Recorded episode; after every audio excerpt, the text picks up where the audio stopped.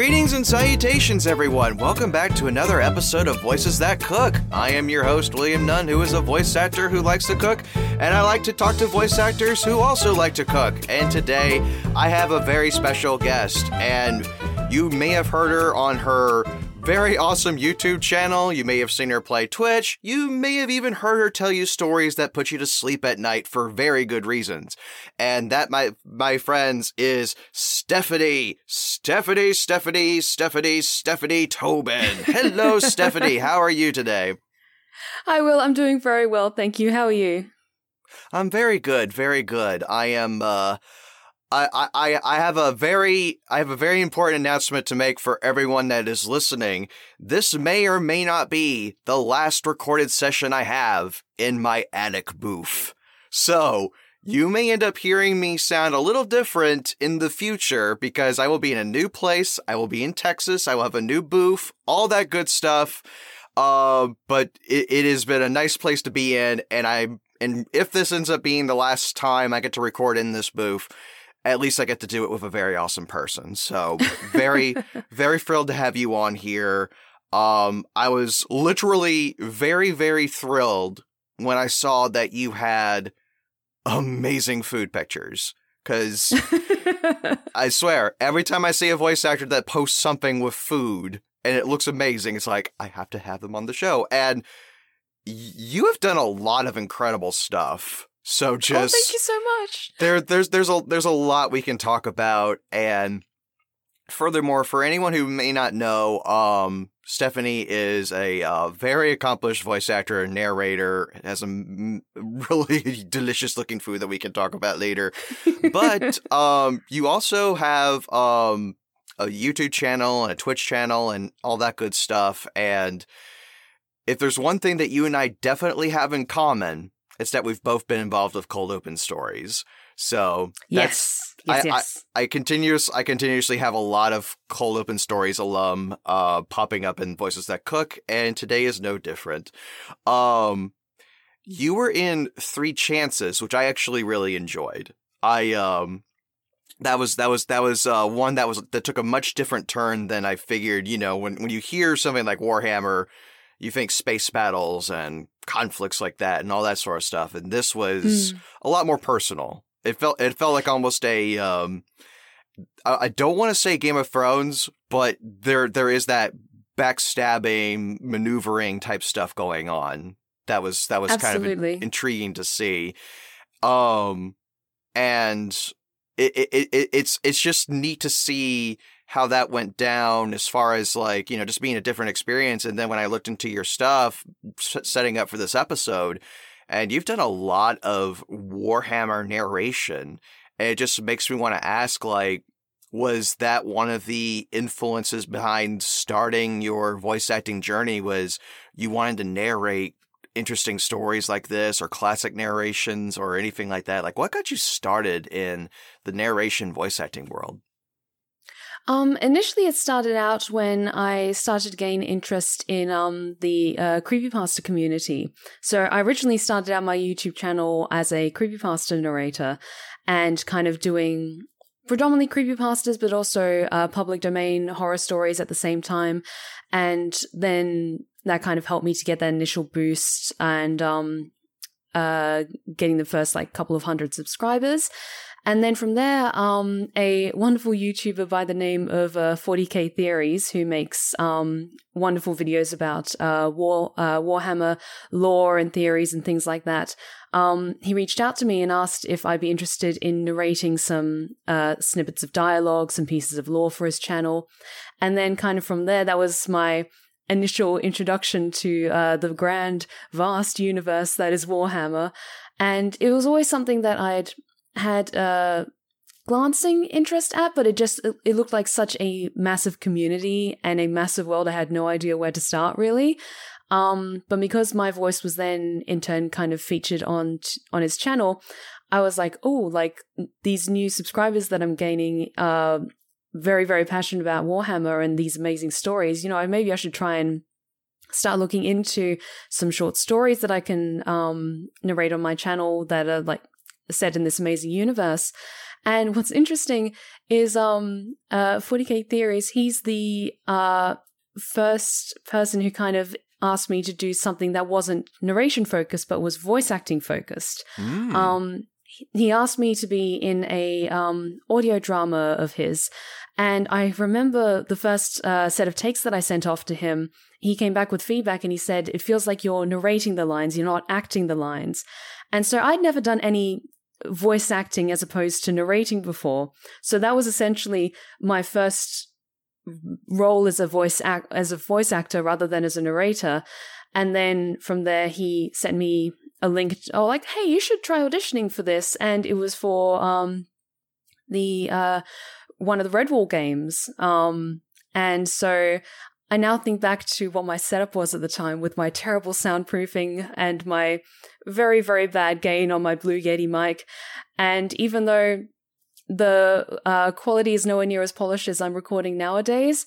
I still recorded that audition and I sent it off. And even though I didn't get um, a role on the project that they were working at the time, they asked me, "Hey, would you still be interested in essentially joining our roster of voice actors? And then if something comes up in the future, we'd love to send you an audition for it." And like, "Yeah, yeah, sure, of course." You know, thinking like, "Oh, it's just a one-off thing." You know, I'm. I'm a narrator. I'm not a voice actor.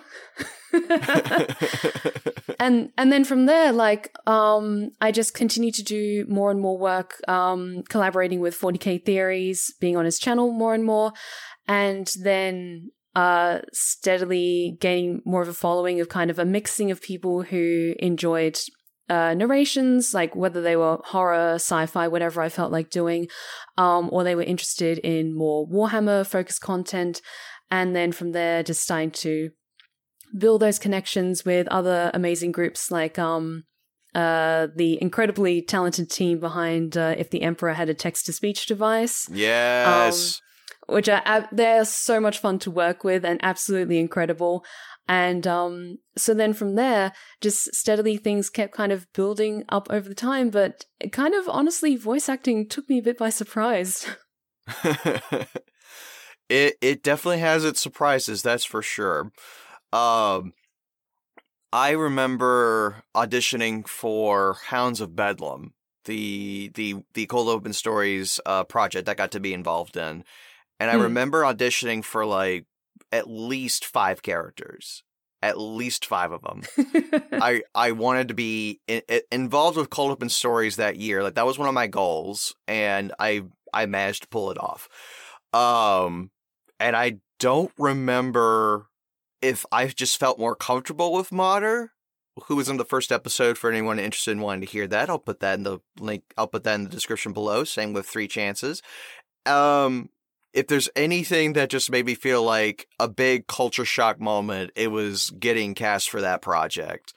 And it was it, it definitely felt like the first big thing I had gotten involved in. So I, I find it very nice that we both had our our first like, oh wow, we can actually do this sort of moments with Warhammer. So bless the Emperor. Thank you, Emperor. Um, Bless the Emperor, but also like for me, I'm I'm a Slaanesh girl at heart. I I have to be honest. Like the Emperor for all his pious and golden glory, but you know, chaos is where it's really at. Let's be honest.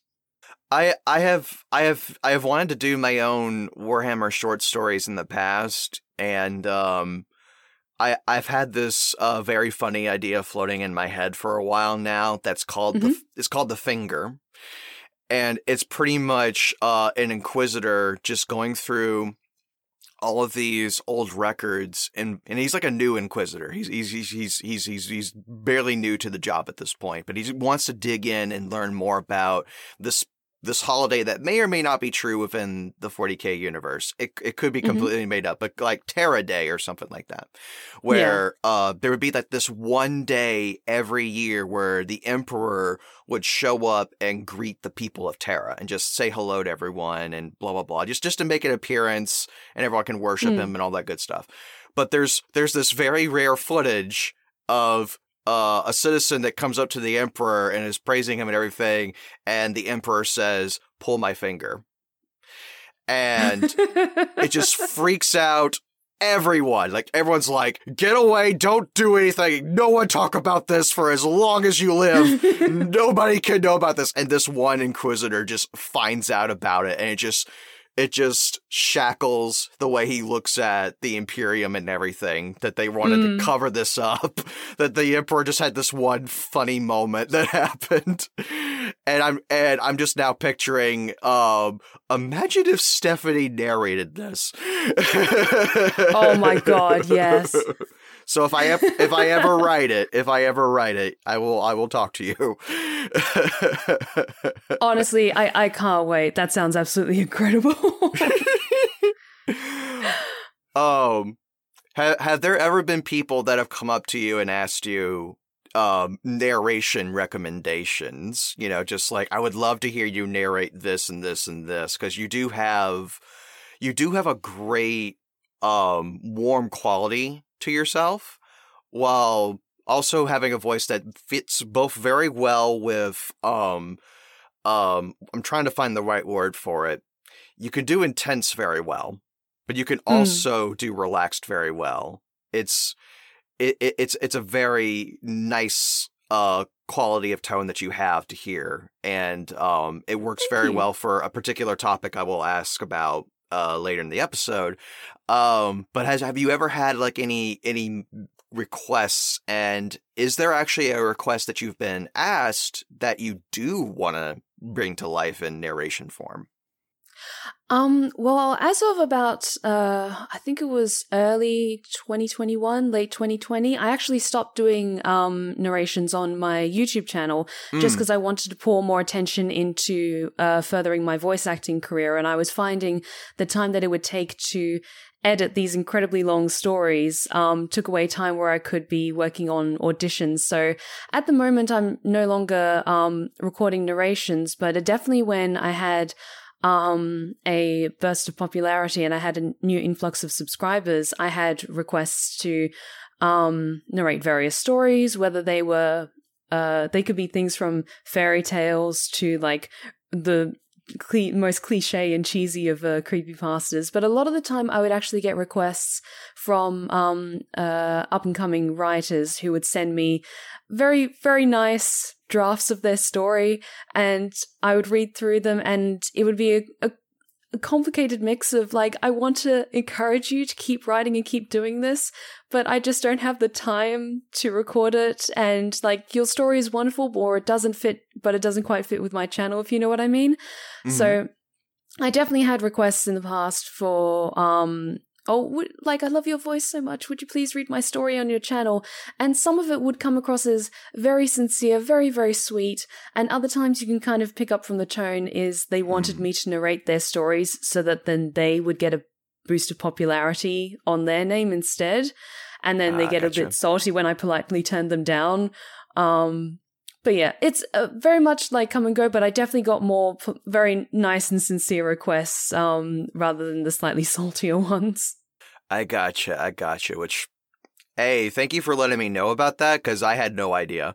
It, it's all good. It's all good. These things happen just so long as, like, even if you read, if I got an email that, like, let's be honest, the story was really quite terrible when they had no grasp of grammar, just still being professional and polite, just being like, hey, it, your, your story is great. It just needs a bit more work, and I don't think it's quite the right fit for me. So, best of luck, though. that is fair, and that's a very that's a very good mindset to have. Mm. Um, I I will I have one more question involving narration, and that is um how you managed to pull off the really one of the most disturbing stories I've ever heard or read, which is I have no mouth and I must scream. That was pretty I highly recommend everyone listen to this. It, it's it's not for the faint of heart, but Stephanie does a really good job with it, with the ambience and the emotions and everything.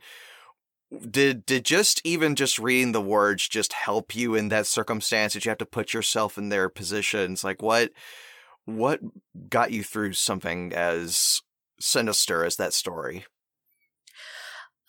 It's probably one of the trickiest stories to kind of get your emotions in the right place for it. Because when you're doing um, uh like the the the voice parts for um for AM, the AI system.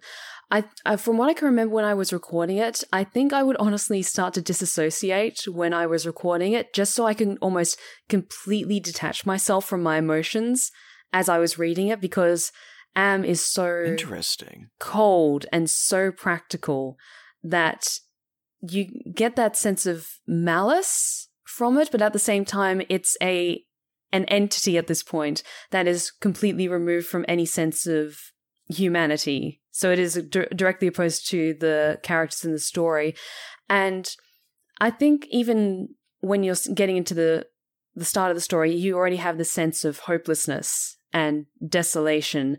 And definitely by the end of it, I don't want to spoil it for people who aren't familiar or haven't uh, read and experienced the story yet, but definitely at the end, for me, getting that sense of exhaustion and just, you're just still here and nothing's going to change anytime soon and you're just stuck as what you what you now have become.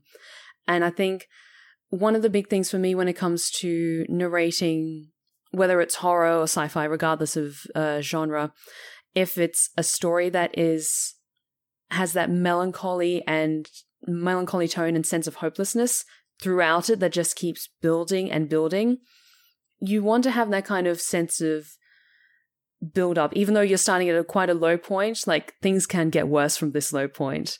So it's it's a, it's a story that touches on so many raw emotions and that desperation that the characters are going through to just like try to get out of this terrible situation that they've found themselves in but just it it's a hopeless story and um i it really really means a lot that i managed to portray it in a way that like you felt was really really impactful. Because it's a tricky story to narrate without um making it too over the top. So i really tried to keep that spirit of that the spirit of hopelessness as it were. You did a very good job. And thank you. it, it it was very exciting to be introduced to that story by my best friend not too long ago and I look up audiobook versions and yours happened to pop up. It was it was quite surreal. So I was very glad to hear that and go through that yesterday and it was it, it, it it's it's it's uh, I I will have that in the description below for you to check out as well. Which of course also go ahead and subscribe to her channel while you're while you're listening while you're on there. Just just go ahead and do that. Help her out. Um, thank you so much now, uh, this is the, my next question involving the world of voice acting for you is is actually a field I have very little knowledge of, and I really want to know, as someone who performs in front of a microphone, how does ASMR work? Um, ASMR, what the ASMR content that I produce on my uh YouTube channel, it's it's different from what is understood as ASMR in the wider aspect. So, Mm. um, there's a lot of amazing content creators out there who make ASMR that is distinctly ASMR. It is very, very up close to the microphone. The gain is incredibly high, so you do get all those those pops and those snaps that Mhm. we naturally get in our voice, whether it's just like those tiny little lip smacks just from us talking, or it can be like clicking of fingernails because it it does like in a strange way kind of soothe and like set off little sparks in your brain in interesting ways. But what the kind of ASMR stuff that I make, it's for me much more um that's why I, I call my uh my ASMR that I make on my channel ASMR Tales instead of purely Ah. ASMR. Um because then for me it's like they're more like listener immersive experiences or stories. Um because then like the listener air quotes character is then a, a part of the story that I'm telling. So the characters that I play or I have um uh guest voice actors play, they're then kind of interacting interacting with them in a in a way. And so then I'll have moments when during editing I'll have my voice ease from one ear to the other. So it feels like my characters maybe a bit more up close and personal. Or if there's a, a supernatural quality to them then you might hear uh, whispering or something like that around your ears. So then it's it's similar in an ASM to classic ASMR but it's not as um it's not quite the same if that makes sense. Sorry, I'm just trying to like explain it, it as best I can. Perfect sense. It makes perfect sense, and that actually is super creative to to not just go through the full with with everything else that goes on with ASMR, which I get like I, I I agree. I can see where there are some pluses to that for the for stimulation and such, but as a, also as a voice actor and someone who creates audio content, I do find those clicks and such to be just a tad off-putting. Um, Mm. so hearing hearing because I got to hear a little bit of one of your ASMR tales that Autumn Ivy is in. Um, yes. so I got to hear a little bit of that. I, I didn't get to finish it because something came up and I forgot to finish. I'm so sorry. And okay. um, um, but I definitely felt it, it wasn't like someone who is holding like pillows and making noises with the pillows while speaking to add immersion. You were making a story that was using techniques that would allow the voice and the writing to just just br- let the listener feel like they're a part of the experience and it, it's a Mm. very neat creative way to do something like that and i i have i have a friend who is very much into asmr so i've already i've already recommended them to you and hopefully they will listen very soon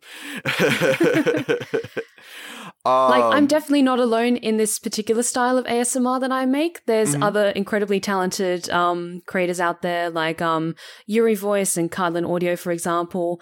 Um, uh, Hollow VA, other incredibly talented voice actors who do uh, who make similar ASMR content, where it is much more about almost having the listener as a literal self-insert character in a story or an audiobook. Um because then we have similar things of like making soundscapes. So like say the story is being set in a cave and then the listener can hear like the dripping of water and we add a slight reverb to our voice so it feels like it's echoing a bit um so yeah i'm definitely not alone in this particular style of asmr that i produce but i always try to have um my own uh signature flair to it That is fair. And having your own signature flair is definitely a good standout for you. Um my other I have two other voice acting related questions and Mhm. one of which is how excited are you to be in Port Saga cuz I love that show. Okay, I may or may not have cried when I got offered the role for, in season two because Vampire the Masquerade and World of Darkness is so dear to my heart. I am so excited to be a part of Port Saga. Um, because even before I had any aspirations of being on YouTube or voice acting, I actually um, was a part of the uh, LARPing scene in Perth, the live action roleplay uh, community that would do um, second edition uh, Vampire. So it was Vampire the Requiem back then. And I was in that game for maybe about five years or something.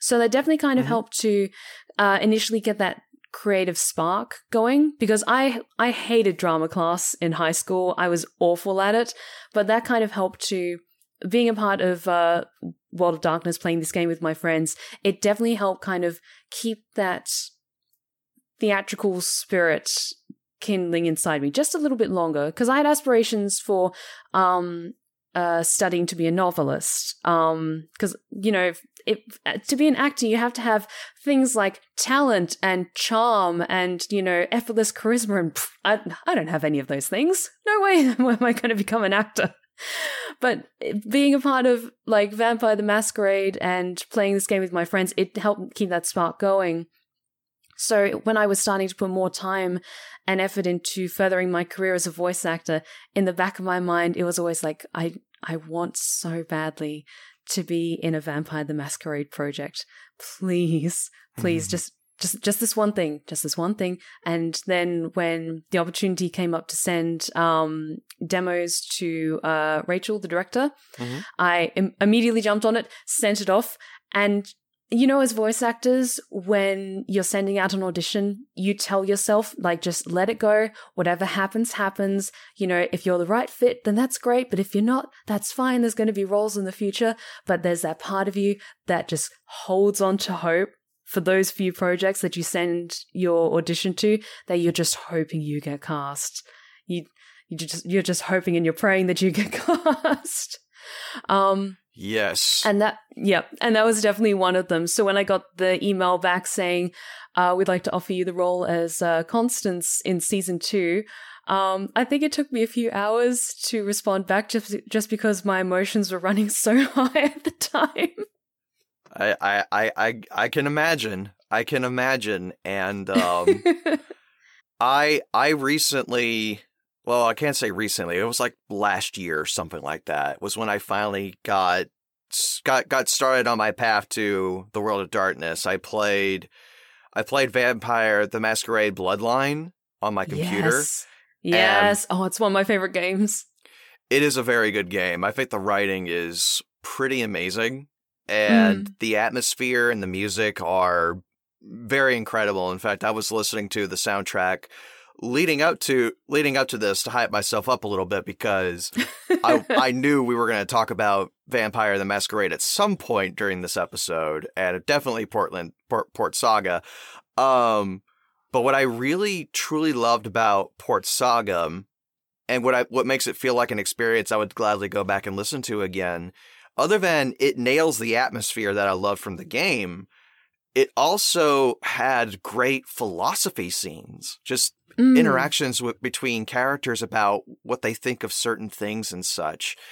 And I just love hearing that in stories and hearing it in audio drama. You don't you don't get that as much in that depth. There's a lot of Mm. depth to that to where even if you've never experienced Vampire the Masquerade, I feel like this this series would be a good jumping off point to get you an idea of what this world is like and why people love it so much.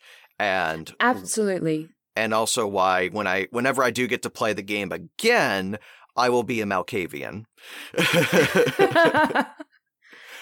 I want like, definitely. Oh, go ahead.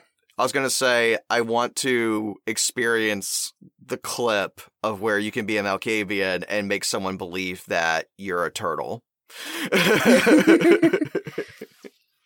I, I will say if you play Malkavian in Masquerade the um Vampire the Masquerade Bloodlines, um uh talk to the stop signs.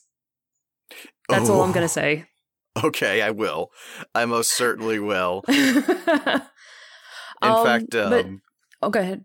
I was just going to mention one more thing, and I'll let you talk. Um, uh, a buddy of mine sent me. Um, he sent me a PDF of the 20th anniversary version of Mhm. of of the Masquerade, and there's a lot of information in there, but I can see why people love it so much. Um, if anyone were to get into uh the tabletop RPG, do you think that's a good starting point, or do you think the the fifth edition is still good? Like, what's your preference? Um, for me, because I uh I was initially introduced to it as um second edition, so when it was uh, Vampire the Requiem. I think the newest edition, uh, Vampire the Masquerade, uh, fifth edition essentially, is probably a really really good way for newcomers to familiarize themselves with it, but also, um, I would highly recommend if you're interested in um. Uh, seeing what the game is like. I also highly recommend watching the series LA by Night. Um, uh, it's essentially a similar thing of like critical role is to d&d what la by night is for vampire the masquerade you see actors actually playing the game and in character so it gets you a good idea of what the setting is like and what the mood and atmosphere is like as well as how the mechanics work um, uh, jason carl's the uh, incredibly talented storyteller and so i think maybe that's a good way because then you can kind of see what it's like when you're actually in game, how much of significance dice rolls play in it as well.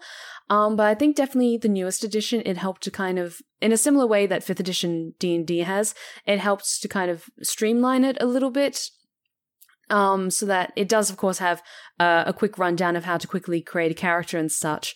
But I think also seeing people actually play it, it gives you a good idea of like, okay, so this is the kind of world that the world of darkness is uh, set in, and this is what like, of course, this is just one example of a game. Everyone's game is going to be slightly different.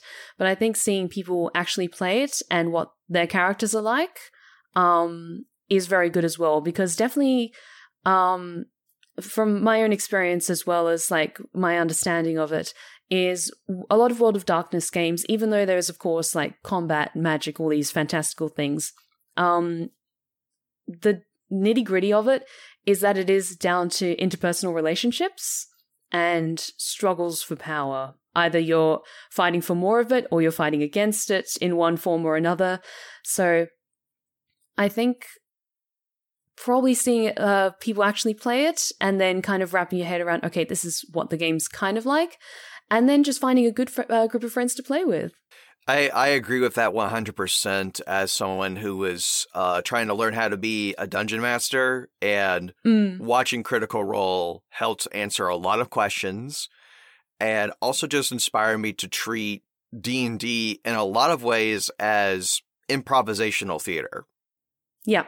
It's very fun to do that and it's engaging to both do that but also if specific things need to happen that have a bit of weight or stakes or intrigue or at least something that feels like the dice needs to be rolled making those Mm. dice rolls happen can really make things change into interesting ways and it's definitely um i definitely i definitely have been wanting to check out la by night um for a little while now and i think i will at some point probably either after i move or maybe if i'm if I'm driving all the way to Texas and I need something to listen to on the way there, I could at least start with the first episode because that's like a that's like a 10 hour adventure. Um but the um but I definitely I definitely know at some point I want to do a game um in in that setting. That would be very fun. Hell, it just be oh, it's it would- so good. it would just be fun to just be be in a in a video game for vampires as well because um John DiMaggio's character who you meet very early on in Bloodline it, Mm. it, it it it it's what kind of sparked this fun idea in my head of and who knows I may come back to this episode in the future and be like this you, you, you got it you got it I'd love to play a character's best friend in a video game I think that would be really fun just to be that NPC that you get to interact with and have uh, fun dialogue. The one that you with. bounce off of as the, as a player character, yeah. And uh, if something bad happens to him, you uh, you feel sad. You know, just just those sorts of things. I would I would love to do that. That's that's one of my that's one of my future goals for sure. Is to be a playable character's best friend. I could I could absolutely see that. You do an amazing job at it. Oh, thank you, thank you. Um, and uh, my last my last voice acting related question for you is, um, has any I I I have had this very funny thought go through my head of do you. You, you you remember those Mad Libs where sentences would have blanks and you could put stuff in, in them to make them sound hilarious or silly or whatnot? Yes. I think I think it would be really hilarious to hear you narrate Mad Libs just just for something really hilarious with with your very relaxed, lovely voice, just just going through the most absurd things that you could read. I just think it'd be hilarious. But reading them completely straight, like Yes. trying my best not to break in, at the same time. Yeah, so just just see how long it goes. Just see how that actually could be a fun game show for voice actors. Just read read read these really silly, hilarious things as straight as you can, and whoever can read the most wins the game. That actually could be a fun game show. I may have to think about that. And then it's just like a buzzer goes off if we ha- if we break or we pause too long, and like we're allowed to screw up our faces if we try to hold ourselves together. I, I feel like you could you could get, give yourself like a three second grace period if nothing else.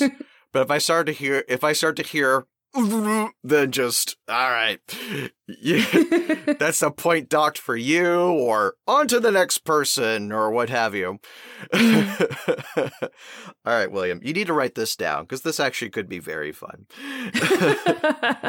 And while i am writing this down i'm going to ask you uh, what got you started in cooking Oh, definitely um my parents. My parents are very big on cooking. Um and uh so even from like a young age, uh, my mom was always uh, cooking. My dad was very passionate about like trying new recipes and things like that. Um, I've also been incredibly lucky that um, I do have extended family that lives uh, in the Netherlands in Europe. So uh, every couple of years or so, we would try to uh, fly over there to see them, to catch up with every uh, with everyone. So being able from a young age to experience um, different kinds of food from different cultures as well was really really good. And then as uh, growing into like adulthood and everything, when you start to like uh, take care of yourself, and um, then when you have your own kitchen space to yourself, just finding that uh that that wonder like like re uh rediscovering old recipes or like um going like oh what was that thing that you always made for like christmas? and be like oh it's it's this thing. I'll send you the recipe up. And then like you kind of keep like those little mm-hmm. family traditions going as it were. Um do you remember the first recipe that you made or not the first recipe just the first meal that you made where you felt proud of yourself for making Oh. that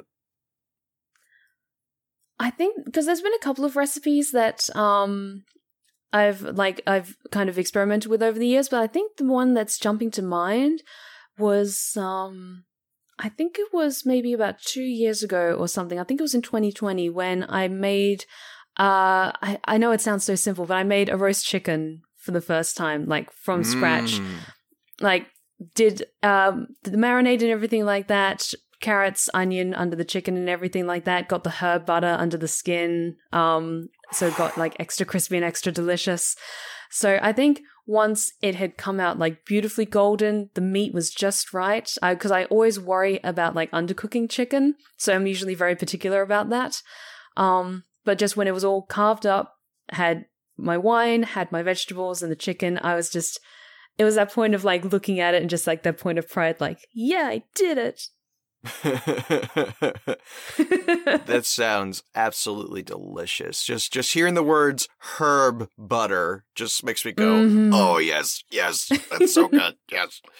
Um last night I had made um I had made a um a, a pesto chicken pasta last night um for myself and my mom and um I I one one thing that I love about thin chicken breasts is that you you don't have to worry about whether or not they're undercooked as long as they have the brown color that you desire cuz yes since they're thin the internal temperature is probably going to be exactly what you want by the time they reach Hmm. the, the coloration that looks beautiful. Um, but what I really like to do with those specifically is um, add just a little bit of chicken broth while they're cooking. So that Mhm. way, um, when you uh, have to shred them right later, uh, they don't have to be dry. They can be, uh, they can Mm. still have some moisture factor to them. Because if Good. you're cooking them in oil, they're gonna they're gonna get dry by the time um they, they get themselves uh fully fully cooked. Um, well, not entirely dry. They'll, they'll still have some flavor, but you but I like amplifying it if I can, and Mm. doing that helped a lot. And then using a little bit extra to heat up some. I usually do cherry tomatoes, but since our shitty Walmart had um no cherry tomatoes available, and I had to just grab uh, grape tomatoes. Uh, I just let those simmer in some broth while I'm shredding the chicken, and then when the tomatoes are um, soft enough to burst, which be very careful when you do that when they're in a when they're in a hot skillet because you you burst, it shoots up, it hits your hand. Ah! Y- It it it happens to me a lot, uh, and yes, I do make noises like that when I get burned. Um, so um I usually just curse loudly.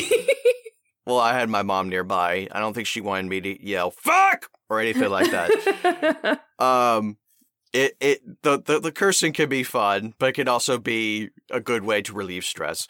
Um, mm. so uh, always be careful with that. But then um, I I had some gluten free uh, spaghetti noodles that were boiling, and I got some pasta water out of that. And once the tomatoes were bursted and flattened, or not really flattened, but they looked kind of flat, then excuse me, I just burped. And then um, add your shredded chicken in, put your noodles in, add in your uh, basil pesto in, add in your pasta water, and just stir, stir, stir, stir. And it's, I love when food just transforms, when it goes mm. to looking like, yeah, this might be good, to holy shit. I, going to send you a picture of what it looked like.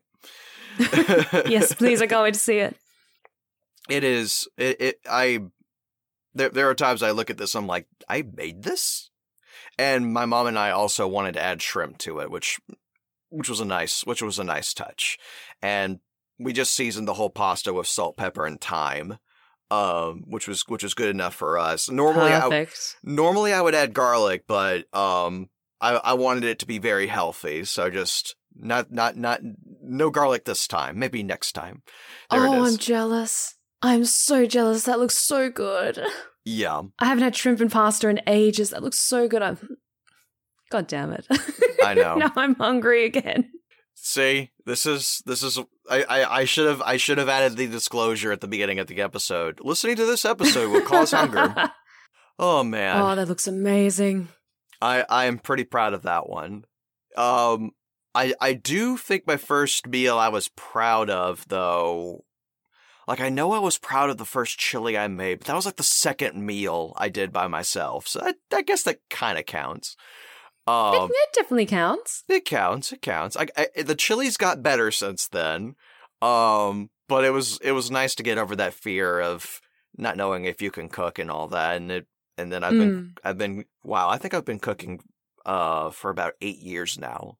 I think that's how long I've been doing it, and I look forward to cooking for more people in Texas. Which at some point I I next time you're visiting Texas, I definitely got to cook for you. Absolutely. yes, yes, yes. Um, when uh when when you started to do a lot more cooking and such, were there were there ever any specific recipes that you had any trepidation for and were like, oh, I can do this now, or you when you figured it out, it's like yes, yes, yes. That that made you just want to cook even more and more. Was there ever uh, something like that that just made you want to do even more cooking? Um, it's interesting question. Um, I think because uh, I moved out uh, of uh, out of home, well, essentially when I came over to the UK to study my masters, and of course, as a student, um, student cooking is a kind of a little bit of a mixed bag between uh, whatever you can afford and whatever you can pull together. So I think one meal that I would always make for myself that was relatively cheap and easy was a very very simple pasta dish that was essentially um uh uh grape tomato uh grape like little mini tomatoes uh in like a little bit of um uh olive oil or because I uh here in London or in the UK you can get like these um I'm sure you can get them in the states as well but like these um little plastic containers of like marinated artichoke hearts. Oh. And so I would use the oil from that to cook um like little cherry tomatoes or grape tomatoes, whatever I could find. And then I would add the artichoke hearts into it. And then I'd mix the uh, cooked pasta in with that with some lemon juice and parmesan cheese. And I think that was kind of like one of my weekend meals of like, okay, you worked hard, have yourself like a really nice pasta dish. And that was one of the first recipes that was kind of like just completely on the fly. Like I wasn't following a recipe or anything like that. I was like, I like the taste of this and I like the taste of this, so I'm going to try putting it together and see where it goes from there. And it took a little bit of tweaking to just kind of make sure how much oil I was putting in, and then I would uh, with later attempts just like, oh, maybe I can add like some lemon juice because like the oiliness is a bit too heavy for me. So let's add a bit of like citrus in there to kind of lighten it up a little bit. And then I was like, okay, this is good, but it's it feels like it could be made a little bit healthier. So then I would add like half a bag of um uh here in the UK it's called rocket, but I think in the states it's arugula. Mm-hmm. That has like those nice pep, the nice pepperiness to it, and then I started mixing that in with it. So honestly, whenever I make these kind of cobbled together pasta dishes, it's usually I'll throw in like a bag of um uh rocket as well, just to add like that nice pepperiness to it, and also add uh, some more green back into it as well. But I think definitely just when you start living on your own for the first time, and then you have free range over your own cooking space and what you keep in your fridge and in your pantry, and then like you start to let your imagination kind of pro like un uh, thinking like okay now i can cook whatever i want.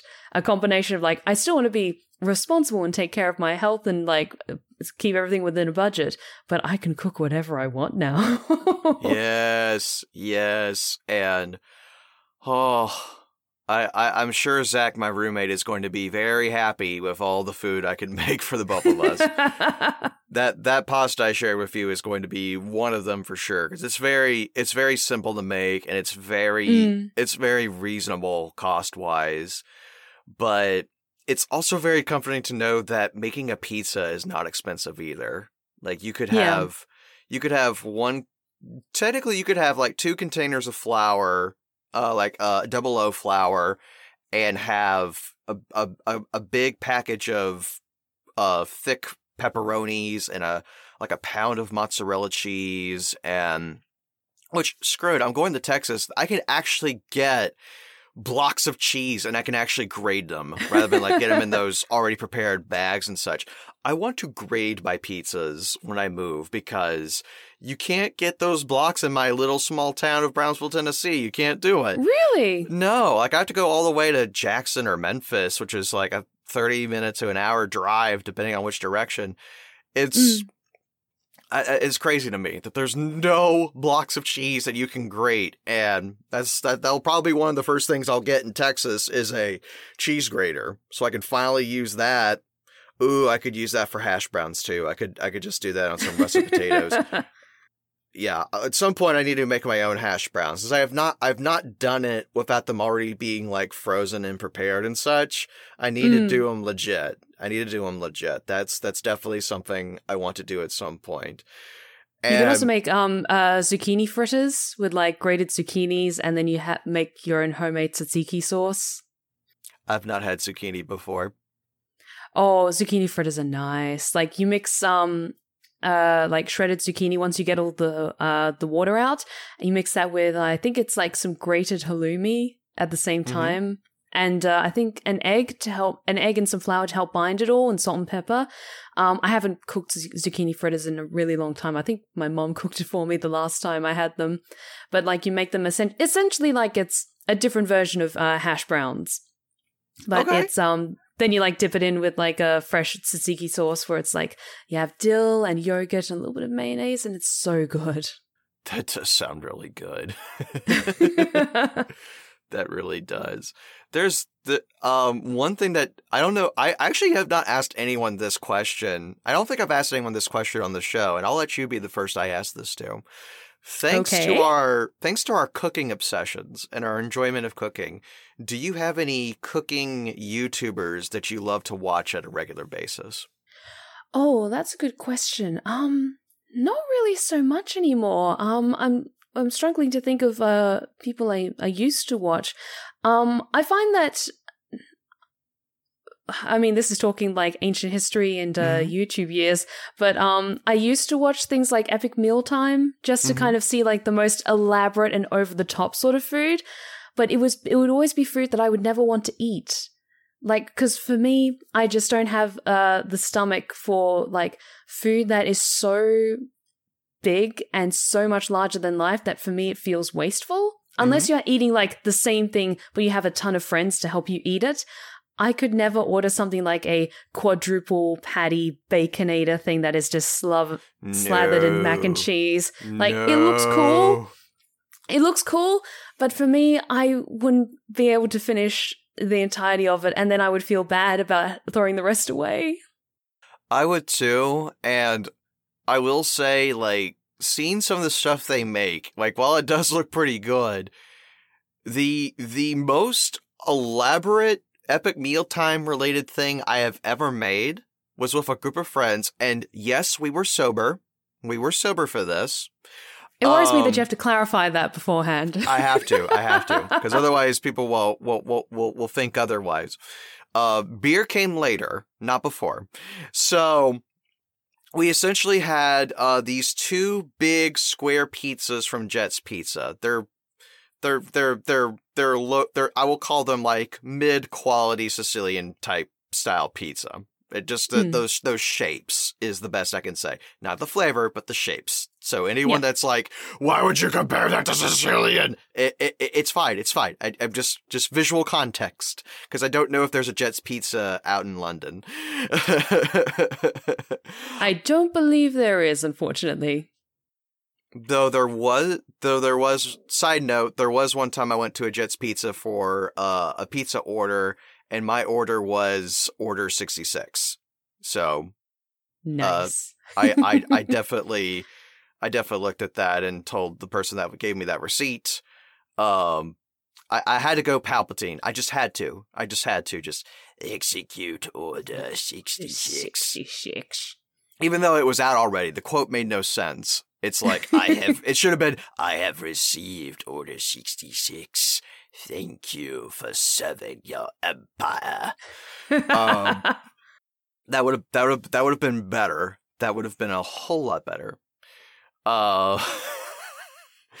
but um. So back to this. Back to the to to my own epic mealtime situation. We had these two giant square pizzas that had like these thick crusts and everything. And I had made these garlic and herb par- parmesan potatoes in a crock pot that were simmering for about three hours on high. Hmm. And we essentially had like a Prego tomato sauce put on top of one of the pizzas. Then we put the potatoes where the sauce was on top of that pizza. Then we put cheese uh, all over an already pretty cheesy pizza. And then put the other pizza on top of that to essentially create this really big potato calzone, basically and put that in the oven to make sure that you know everything mixes together very well. And Cheese then we, melts and everything. yes, yes, yes, because you don't want to like you know take a bite and all of a sudden the two halves just come apart. Mm. And then we took it out, we let it cool off, and we I think we only let it heat for like five minutes and like 400 degrees or something like that. I don't I don't I don't recall how long it was. And I'm not gonna lie, it wasn't bad. It wasn't bad at all. I wouldn't do it again, but it wasn't bad. And we called it the volunteer pizza because I, I went to the we the our college uh, our football team were like the University of Tennessee volunteers. So volunteer the volunteer pizza made sense to us at the time. Um, and we we ate the whole thing. It was like myself and five six other coworkers from the call center I used to work in, which um that was that was definitely a learning experience as far as um doing voiceovers related things without realizing you were doing voiceover related things. but people kept telling me in that job over and over again, you got to get into voice acting, you got to get into voice acting. Even customers were telling me that. I eventually listened.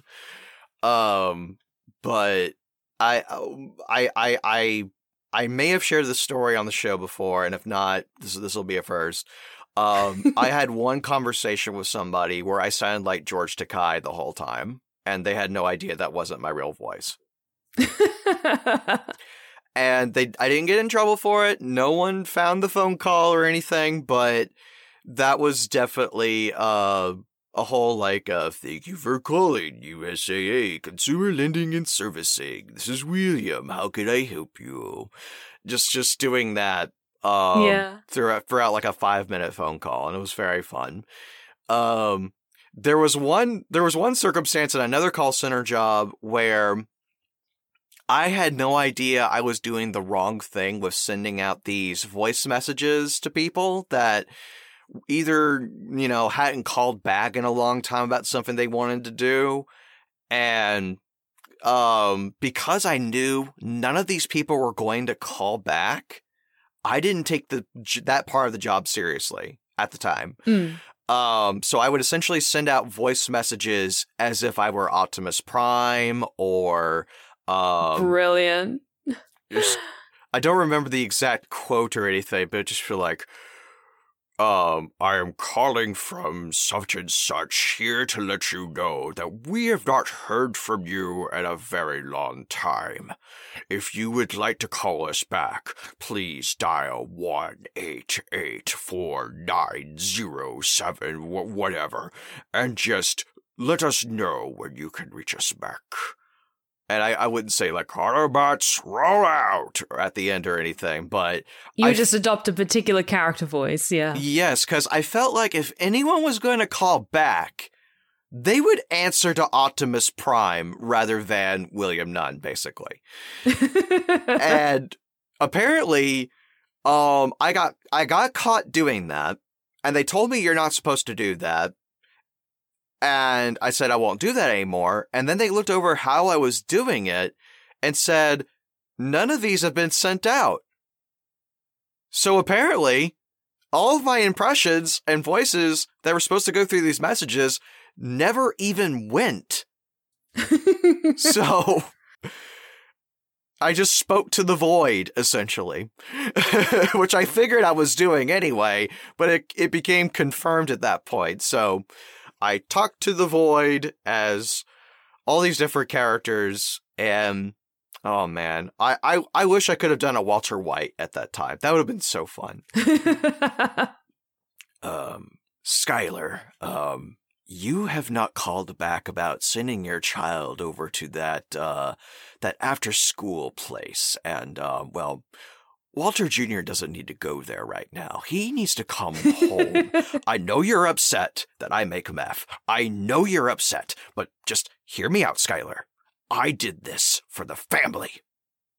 So you are going to do this for the family. You're going to take Walter Jr. to that place that we have talked about so that when he is ready to come home, he can. Or I can pick him up myself when I'm not dealing with Gustavo Fring or Saul Goodman or Mike Ehrmantraut. I don't know where that came from. and then it turns out that that's the one message that actually goes out, and you get this very scared person on the other end of the line, like. There's- oh, oh, I'm sorry. I'm sorry. I didn't mean that. Sorry, sorry. oh man. That was that was too fun. That was too fun. Uh Oh man. Um I I did have one call where I was talking to someone who had a um whose last name was Balboa, so I had to go into the Rocky Balboa voice for him. Oh. Absolutely. and he enjoyed the shit out of that. He he he he had such a fun time with that. That's good. Um, I I just lost my train of thought. I had a question for you, and it just completely left my brain. It happens all the time. That's okay. oh, it, it's it's crazy seeing where things have started, and now we're we're at this point in our lives. Like I I never would have imagined that I would be in a position where I would go from like being at a call center doing what I was doing, and then years later, I get to I get to be in a position where I get to move to Texas. I get to have these really fun gigs, and I get to talk to Stephanie Tobin. Like that, you, you, would never expect that in your bucket list. Um, like I honestly I'm kind of in the same boat like a- as I was talking about before just like it like for me and voice acting it was very much a snowball effect um it was just I just decided to kind of s- start uploading narrations of horror stories one day and then all of a sudden I have I'm a couple of years later I have uh, my own website and an agency and everything like that. And I'm just looking at this like how, how did this happen?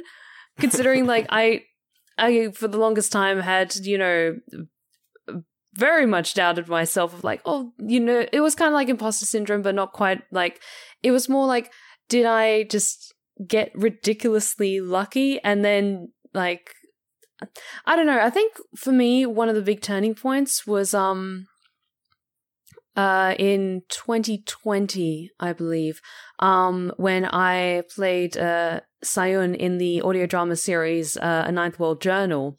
Absolutely fantastic uh, series, by the way.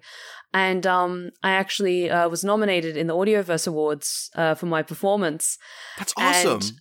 And, and that was like or definitely one of the points where I was just watching my uh, like voice acting career steadily takes steps and steps. But I think honestly, getting that nomination was what also like just cemented it for me of just like, yes, you are doing this because you're working your ass off doing this. And people are like starting to recognize this. And so you just need to keep going. And it was definitely like the big kick up the butt of just like, stop doubting yourself, god damn it. Yes, yes, definitely definitely don't don't doubt yourself.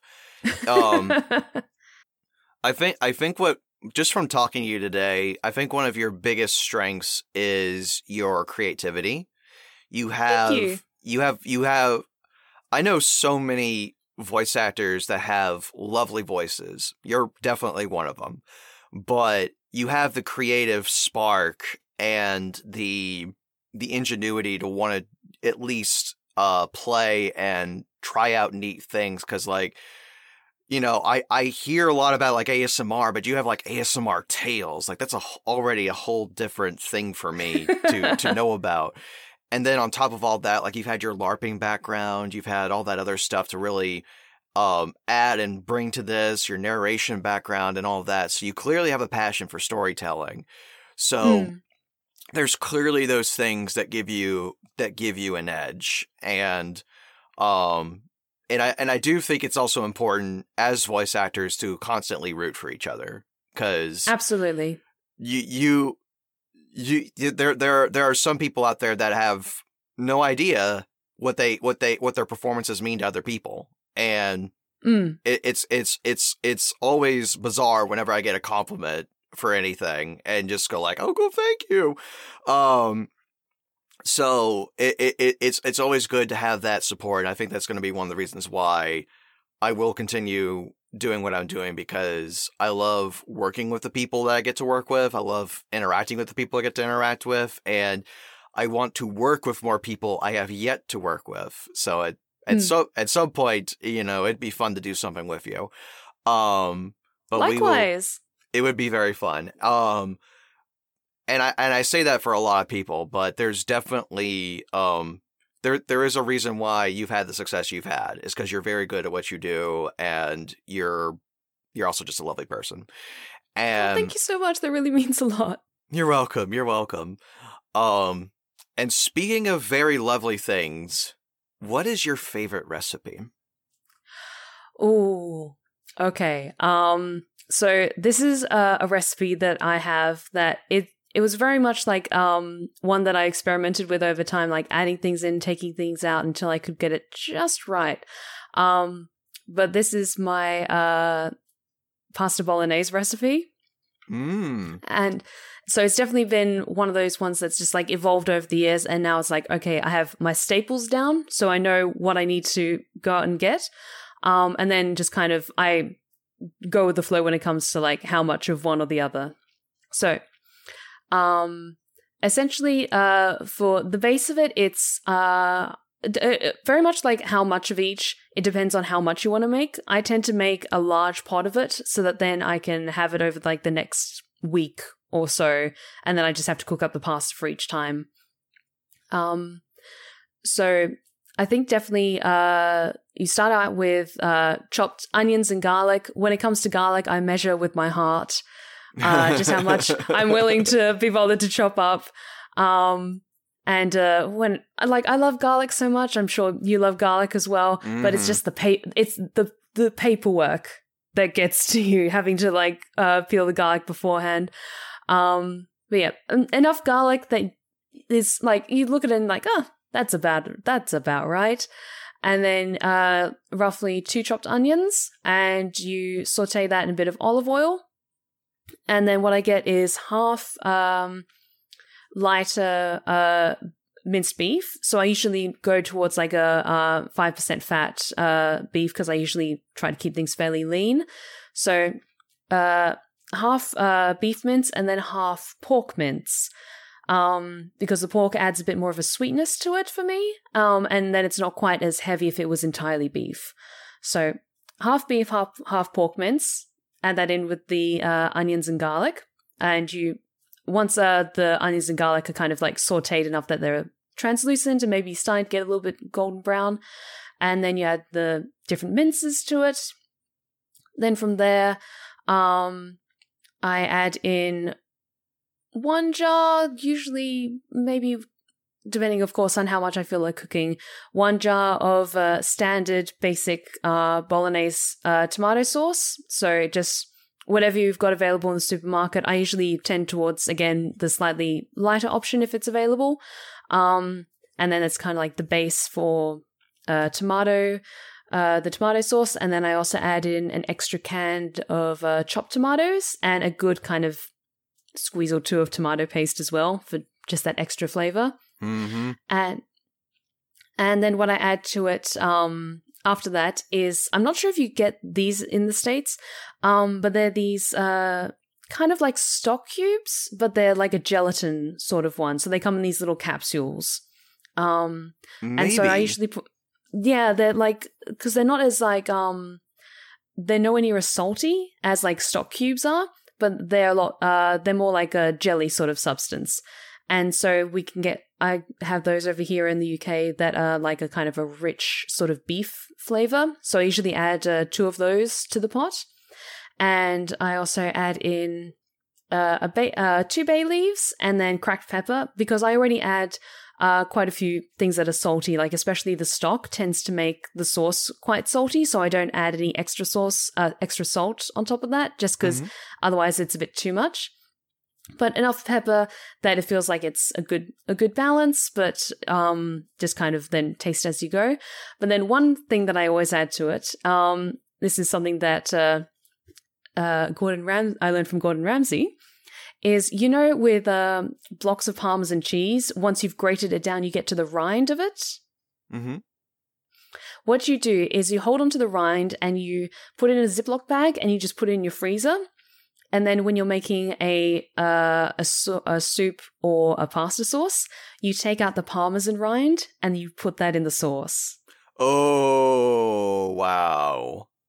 So And it, it adds that cheesy nuttiness. It, it doesn't melt all the way down because of the hardness of the rind, so you're still able to like scoop it out afterwards. But it adds that cheesy nuttiness to the sauce as well, and um, it adds a little bit of extra saltiness as well. yum, yum, yum. You, you're going to start doing that too, aren't you? I will definitely be doing that because I definitely want to get Parmesan blocks as well. That's oh, I need to. I need to like whenever I go grocery shopping in Texas, I need to just, I need to just go. Okay, you're getting these items and nothing more for that for this trip, and then when you go back next week or the following week, you can get these because. Like there, there are definitely recipes and things that can last me about well, since I'm gonna be living with somebody, it's gonna be like uh, this. This will last us about half a week. So let's just you know make sure we maybe double the amount and get this here, so that way this is all gonna be useful for later and later and all that. Oh man, like yeah, I definitely, I definitely want to do that. Uh, please continue. Um, so I also add, of course, depending on how much I'm making it, one, maybe two rinds if I've got enough kind of saved up. Um, I personally keep them in the freezer just so that then they don't go moldy. Um, if you cook it regularly, you can just keep them in the fridge.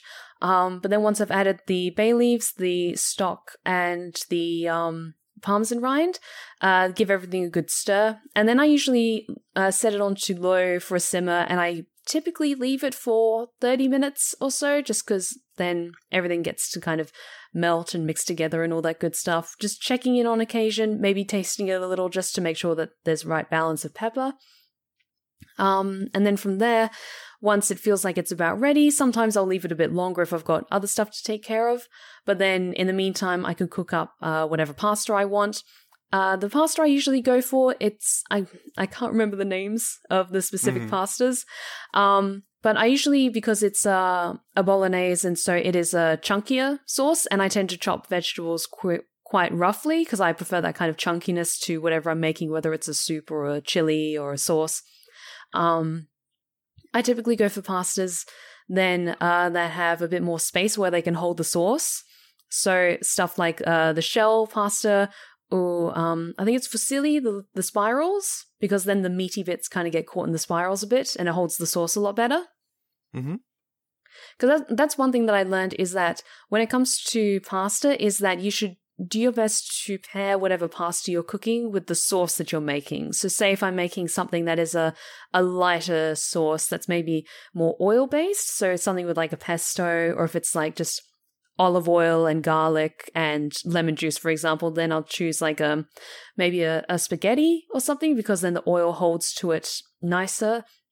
Whereas if it's chunkier sauce, you want the uh, the pasta that can like hold the sauce a little bit better. Mm-hmm. And so then I'll cook the pasta up in the meantime.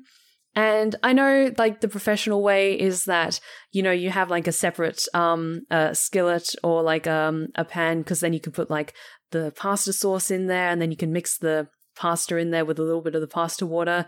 To be honest, by that point, I'm just like I'm I'm cooked out for the moment, so I'll get a bowl of the fresh pasta, put a, a ladle full or two of the delicious pasta sauce over the top, some uh, parmesan cheese, and a very generous glass of red wine.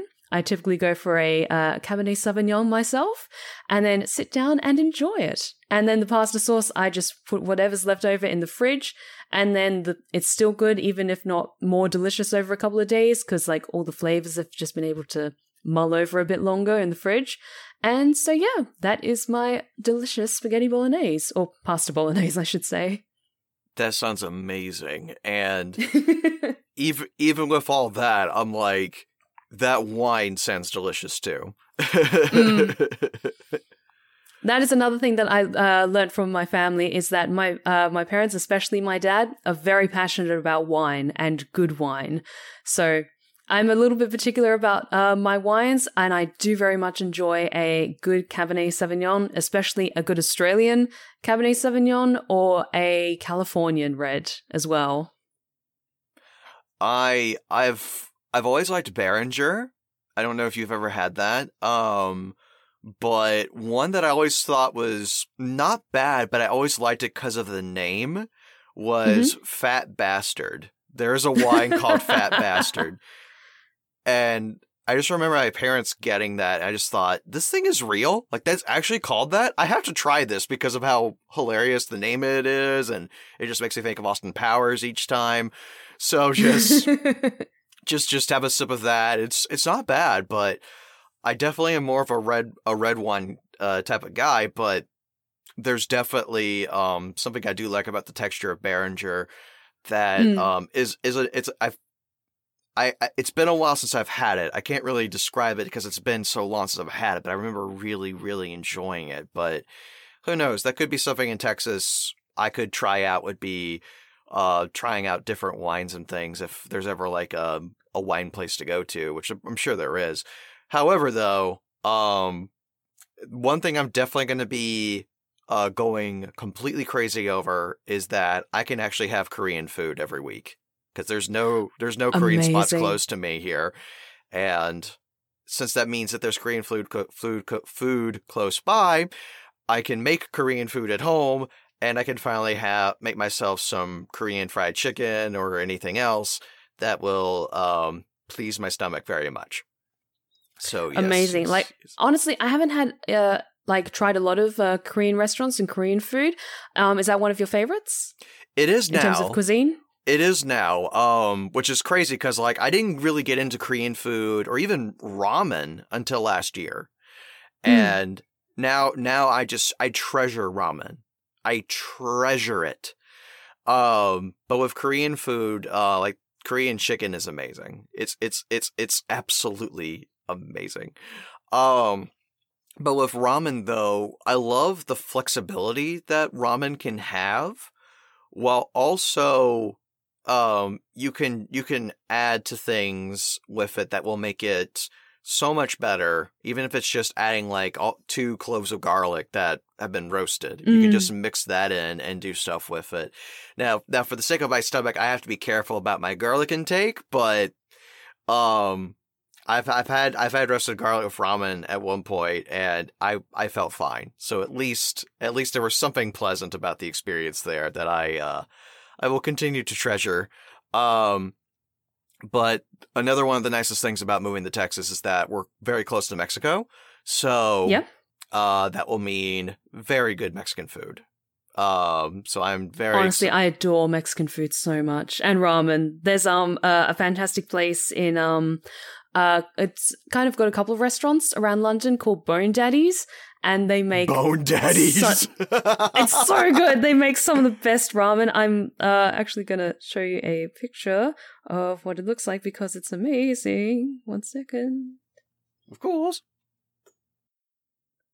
So I had this a while back, and I'm actually going back there tomorrow because I need to go shopping in London. Oh, that looks great. Oh my gosh. super crisp, crispy tonkatsu uh, pork belly on the side, boiled egg. It's just mwah, chef's kiss, delicious. You you had my heart at tonkatsu. You, you, you had my heart at tonkatsu. Oh man. Oh, that's so good. That is, that's so good. Oh man.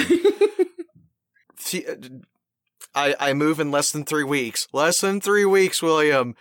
You can have, you can you could be like literally driving distance from a ramen place. You will be in driving distance, and it won't be like you know over an hour or something like that. You could go there within an hour, and it's gonna be good. Oh boy. And now my stomach is talking to me. Um so before we before we close out, I just want to say this has been an absolutely very fun time having you on here, Stephanie. Thank you so so so much for coming on to Voices That Cook. I, I knew it would be a pleasure, but this has been so much fun. And um, where can the listeners of Voices That Cook follow you, my friend?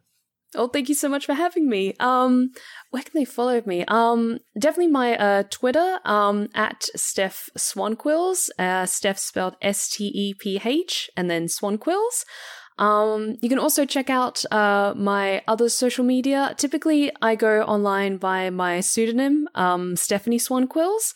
Um, and so you can check out my YouTube channel under the same name. I also stream on Twitch on Fridays and Sunday evenings, uh, about 7:30 p.m. Uh, UK time.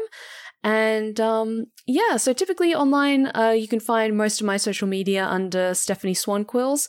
Um, but you can also check out my voice acting website at stephanietobin.com. It's a very good website. Highly recommend looking Thank you. And uh, you're welcome to follow me on Instagram at the Voice That Cooks and on Twitter at Voice That Cooks. And definitely follow the Twitter so that way you can catch up on all things involving Voices That Cook and One Shots D and D Character Podcast, which I'm uh, I will be trying to bring that back after I move, after I get everything situated and all that good stuff. Um, but do look forward to to the returning journeys of Odysseus Claw as he is uh trying to do what he is trying to do, which I find very funny. Like the last episode of that of that of that show, he got to essentially meet the Sandman. He got to meet Morpheus. And now Ooh. Sandman's on Netflix and they managed to get have you seen Have you seen it? Oh yeah. Oh yeah. Yes. I, I actually watched the uh, bonus episode yesterday and um, was very thrilled. Was very thrilled. I'm, I'm watching that tonight. I'm so excited. they they do a great job with Dream of a Thousand Cats and Calliope. It's it's very well done, and um, I I I I am someone who also loves the Audible versions. So if if if anyone listening, and especially you, Stephanie, if you have heard the Audible adaptations for Sandman. You will hear some voices that have popped up in that uh in that adaptation as different characters.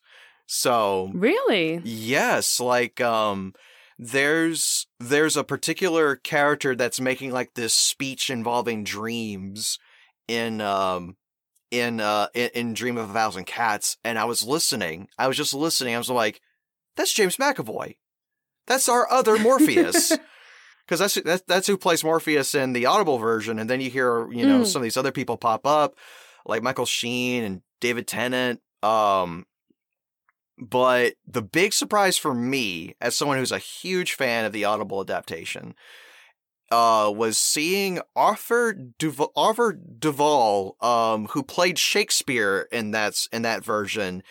He's Mm. actually Richard Madoc in Calliope. So Okay, that's interesting. yeah, and he does a great job. Holy shit. He's so good in the episode. And I I I, I don't want to butcher her name, but the woman who plays Calliope is brilliant in the episode as well. Um Like it's interesting in like the um you're saying the Audible adaptation has James McAvoy um in it because he was also um uh Richard Mayhew in the uh adaptation of Neverwhere.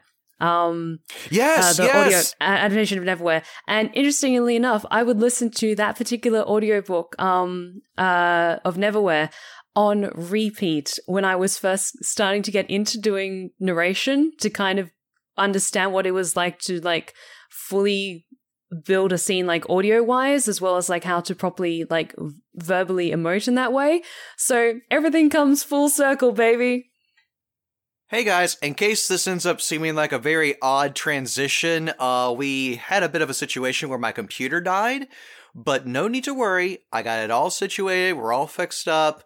Once again, Stephanie Tobin, I am so glad I got to have you on here. Thank you so, so much. And my stomach is still rumbling just just just hearing about the food that we've been talking about today and it's been such a joy having you on here everybody thank you guys so much for listening please do follow stephanie tobin and please do follow me on social media and continue to follow voices that cook so that way you don't miss out on another episode excuse me there for that burp and of course if you do not want to miss out on uh, the upcoming episode that i have with my very good friend caroline sweet please do look forward to that because that's a very it's going to be a very chaotic and fun time, that is for certain.